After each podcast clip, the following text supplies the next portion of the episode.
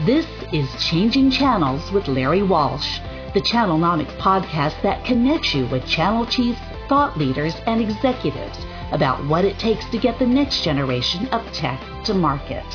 Here's your host, Larry Walsh, the CEO and Chief Analyst of Channelnomics. Hey everyone, welcome back to Changing Channels. I, of course, am Larry Walsh, and this is the final episode of Changing Channels for 2022, and we have saved the best for last. And by best for last, I mean this is, of course, our best of episode. We wanted to take this opportunity to share with you some of the great insights and conversations we've had over the course of this past year, uh, share with you and highlight some of the great guests we've had, and we've had a number of them. Um, and this is important to us because Changing Channels is all about information exchange. We use this podcast to exchange ideas and lessons and transferable skills or uh, things to avoid as you're developing and maturing and optimizing channels and learning from the people who actually do it. Um, and we've had a number of great people on this year to talk about channel development, channel lessons, channel insights. Uh, we had Rob Ray, who was the Senior Vice President of Business Development at Datto. Um, Datto, of course, was acquired by Kaseya, and Rob is now exploring other opportunities. He tells me he's going to be landing somewhere soon. Uh, we had Louise McEvoy uh, from Trend Micro on, and this was probably one of the more unusual conversations for us uh, because we weren't necessarily talking about technology, but her love of mountain climbing and how she summited Mount Everest and some of the lessons she learned from the perseverance of go climb a mountain to developing good channel relationships. Uh, we had Ted Schuman, and I should say the incomparable Ted Schuman, who was the founder and CEO of Planet One, um, one of the master agents on the channel that was acquired by Avant. Of course, the acquisition happened after his appearance on Changing Channels. We can't say we had anything to do with it, but I'm going to take a little credit for it. Um, we also had Michelle Hodges on, who at the time she was the vice president of worldwide channels at GitLab. Uh, she's now taken on the role of senior vice president of global channels and alliances at Avant. Uh, when we had her on, she was talking to us about how channel leaders can develop productive and strong relationships with boards of directors and use those relationships to further advance the purposes of channels. Uh, we also had our good friend John Doucette of Ingram Micro Cloud come on and talk with talk with us about some of the research Channelnomics and Ingram Micro has done about the state of cloud services in channel. We welcomed Lou Serenga of the startup Nile. Now, Nile is a very interesting company because it is a networking company uh, I mean, launching a networking company into what is really one of the more conventional uh, segments of the channel. Uh, Nile had an interesting model, and he shared with us how it's launching as a services only company. Uh, we also had Dan Tomaszewski on of Kaseya. Now, Dan, who was the VP of who is the VP of Channels at Kaseya, came on to talk about how to better engage and enable partners uh, to become more productive managed service providers. Uh, great lessons for any company that's looking to develop a managed services channel. And we also had Cheryl Cook, who is the uh, Senior Vice President of Global Marketing at uh, Global Channel Marketing at Dell Technologies, to talk about the evolution of marketing in the channel and the relationship between marketing and sales uh, in the channel. I mean, some truly exceptional guests. Um, and there's others that we had on as well, and the, just a few of the highlights here. But we did, like I said, we wanted to take this opportunity to share with you some of the more memorable conversations we had. Uh, and we're going to start with our old friend Justin Crotty, who is the Senior Vice President of Channels at NetEnrich. Now, I've known Justin for a long time. I first started working and associating with him when he was at Ingram Micro, developing the first services uh, services practices in, in, distribution, enabling managed service providers and bringing out products from the nascent uh, early managed services companies. And Justin and I were talking about the evolution of managed services in the market as well as in the channel and how there's a growing schism is that traditionally managed services has been delivered as uh, as components into an MSP stack, and then the MSP takes those technologies and delivers services independently to their customers. Uh, and now we're seeing the advent of vendors wanting to create these walled gardens, uh, these exclusive zones uh, in which the MSPs are almost reselling. And so Justin brought up some interesting points about the need to demonstrating value in managed services, how how vendors and MSPs, regardless of what their model is, need to demonstrate that they did something for their customers because oftentimes managed services is an art where the customer actually doesn't see anything happen. Let's take a listen to Justin's comments. Yeah, I mean, it's always been kind of the the the, the catch twenty two of any of these recurring services, be they managed services or managed security services, right, Larry? Yeah. The customer doesn't see bad things happening, and over time they start questioning, you know, what the hell you're doing, right? When in reality, you're probably doing a really good job at keeping the challenge, you know, keeping the problems at bay or re- resolving or reducing problems for the customer. So I don't think anything's changing there, but I do think to your to your specific question, you know, give me a bag of money and and nothing, and you you, you won't understand what's happening. I, I think that is rapidly changing because of this this dynamic of traditional IT operations and traditional security operations. The fact that they were running in site, you know, you know, operating in silos that are now, I think, coming together. So you don't have services for a client that are not security first. You don't have, you're not running operations for a client that are not secure operations anymore. You're not delivering, uh, you know, infrastructure management services that, you know, that, that are not security oriented or at least risk oriented. So the way that providers need to start thinking about value to the client is how do I, number one, make best use of all of this data that I have access to through these detection technologies? And the best use of that is how do I push as much of that to the machine, or at least the initial sort of assessment, contextualization, collaboration, and resolution to the machine? And then my human operators are receiving analytics and insights in the manner that helps them understand the impact, prioritize the resolution and give them insights into how to actually fix the problem. Uh, and that's that's our view of modern operations. Yeah. Um, you know, a lot of providers outsource resolution, right? Outsource remediation of problems, and that's where you may have people asking questions. Well, what's happening? You know, what what is the partner doing for that? You know, I, I think the you know modern operations requires effective risk management, effective prioritization, effective context, and ultimately speed of resolution of challenges in an IT environment uh, with a security first mentality. And that's, that's where we see the market headed. That is a data problem at its core. And that is the solution we're trying to help drive. Again, regardless of the telemetry technologies being deployed. And, you know, there, there, there are companies that are working on that issue as well. But that we view is really the next challenge, the next phase of this idea of you know modern service operations or modern managed services or modern managed security services. One of the things we track here at Channelnomics is the impact of ease of doing business. Now, our research has shown that ease of doing business is not just a punctuation or a catchphrase that vendors use at their conferences.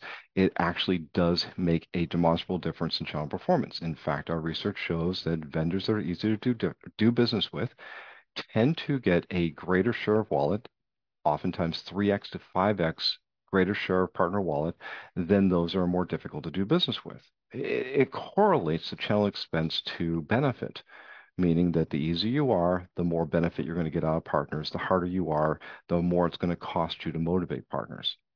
Now, a number of vendors have tried using automation to make their programs and their relationships easier, to remove the friction from the go-to-market process, which is why it intrigued me when Kim King of Hitachi Vantara approached me about this new system that they were rolling out. Uh, Hitachi Vantara, where Kim is the Senior Vice President of Strategic Partnerships and Alliances, um, had been developing this system, a painstaking process of development over a course of two years um, to automate the quoting process. Uh, and it has been a remarkable journey uh, eh, you know, because eh, they had to go through and map all the pricing scenarios, all the incentives, um, all the configurations. Uh, they had to learn from their own history to be able to develop an effective quoting tool. And they have they have taken this process where getting a quote from Hitachi Vantara has gone from days to hours. in some cases under an hour. Um, they have partners are getting full transparency in their pricing, their discounts, and their incentives. And Hitachi Vantara is freeing resources to to direct them towards true value add activities. Um, so I asked him what advice she would give her peers who are just starting the CPQ journey. Let's have a listen to what she said you know, getting really, it's getting everybody internally aligned behind this, right? I think that's the biggest thing. I was, like I said in the beginning, it, it's huge kudos to my team internally, our our pricing team, right, our operations team, our finance team. You have to get everybody on the same page and make them your champion internally. I mean, even with our just our overall portal, I had a huge, you know, win with them and our internal IT team who championed and supported it and found dollars for me to get the portal done and upgraded and get through all three phases. So I think it's, you know, it's important to really surround yourself with the, the smartest people you can can in the organization and get them to understand how valuable this can be to driving sales and really driving, you know, top and bottom line growth from a partner perspective, right? I think we, you know, you and I lived this for many years, right? So you, you have a sales problem from our salespeople at it. To me, if we have a sales problem, you got to throw more automation at your partner channel so that they can be more successful and drive velocity and growth. And so that's what we did and that's what we're seeing. And I think there's always a, a different way to look at it. And so I would say start with your biggest champions in the organization that can help you be successful because you can never do it alone, right? It's it's a team effort. Since I've been in the channel, I've heard vendors say repeatedly that they want to work with the right partners, um, that there are a special class of partners out there in the market that they have not met yet that are going to be fully engaged, fully committed, and produce results. Um, and I've always kind of snickered at this idea because it, implies that there are partners that are hidden from sight. Um, that the the right partners are not are never quite in reach. Uh, it's a topic I've always wanted to explore with a channel chief, uh, and particularly one with a lot of experience. And that's why I reached out to Todd Palmer, who's the Senior Vice President of Global Partner Sales at Tanium He's a true channel veteran. He's been around the business for a long time, having held senior channel leadership positions at a number of companies. And Todd and I got a chance to talk about about what it means to have the right partners or the fallacy of chasing the right partners. Um, how there's this fallacy or this this almost mythology about about being able to activate in mind the long tail, the the the great masses of partners that are not truly productive to find diamonds in the rough, um, and also what it means to actually have engagement with partners. And one of the things that Todd said, we closed out our conversation with a real prescient point that he raised, is that the real goal is not just to have the right partners or to always be looking to chase for the right partners and the next set of right partners, but to know your partners, to understand their capabilities, and to focus on outcomes. Here, let's take a listen to what Todd had to say about this. I think the advice that I'd give to someone that was starting out right now is, and it kind of ties into the question about which is the right partners, but you have to be 100% in alignment with your chief revenue officer and your sales teams in the field about what partners that you are going to go to market with because everyone plays a role in being successful and growing your business and that partner's business. And that is missed a lot of the time at many organizations. So you should be able to walk to any sales rep and pick the town in the United States or in Germany or in France. You know, who are the three to four partners that are most important to our business that we're all investing in? Everyone should be able to rattle that off. And that's critically important because, you know, I often tell people this is partnering is all about people. It's not about the organization. It's about the sales reps on the field. Do they know, like, and trust and respect the their peer in the sales organization, that partner? Do our technical teams respect the skills and the talents that that team have?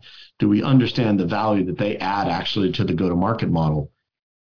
Alignment. There's nothing more important. Al- internal alignment between the partner organization, the sales organization about the partners you're going to go to market with and the role that they're actually going to play and the role everybody in the organization plays to help support those partners. That I think is the by far the most important thing that has to happen for this to be successful in any company. A recurring conversation of 2022, at least for me and all of us here at Channelnomics, is the value of distribution.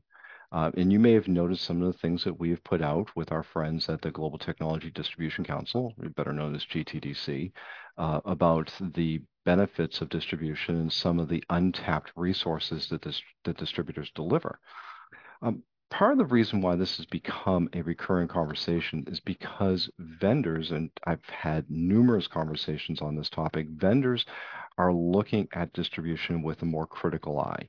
Um, as more technologies are delivered as a service, as they are as they are more becoming increasingly more cloud based, um, that there are fewer tangible products, hardware products uh, that are being processed through distribution. Vendors are beginning to question what the true value of distribution is.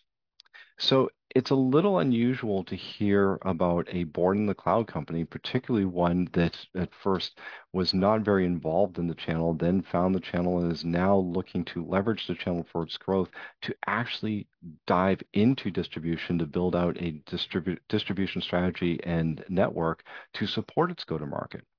So I invited our friend Eric Buck, he's the Director of Commercial Partners and Global Distributors at Google, to talk about what it means for a cloud company, especially one that is known for being SaaS only, one that's known for, for being very much steep in the next generation of digital technology delivery, to leverage something like a two-tier channel to find its way to market. And Eric raises some great points about how distribution is a go-to-market enabler, even for cloud and services companies.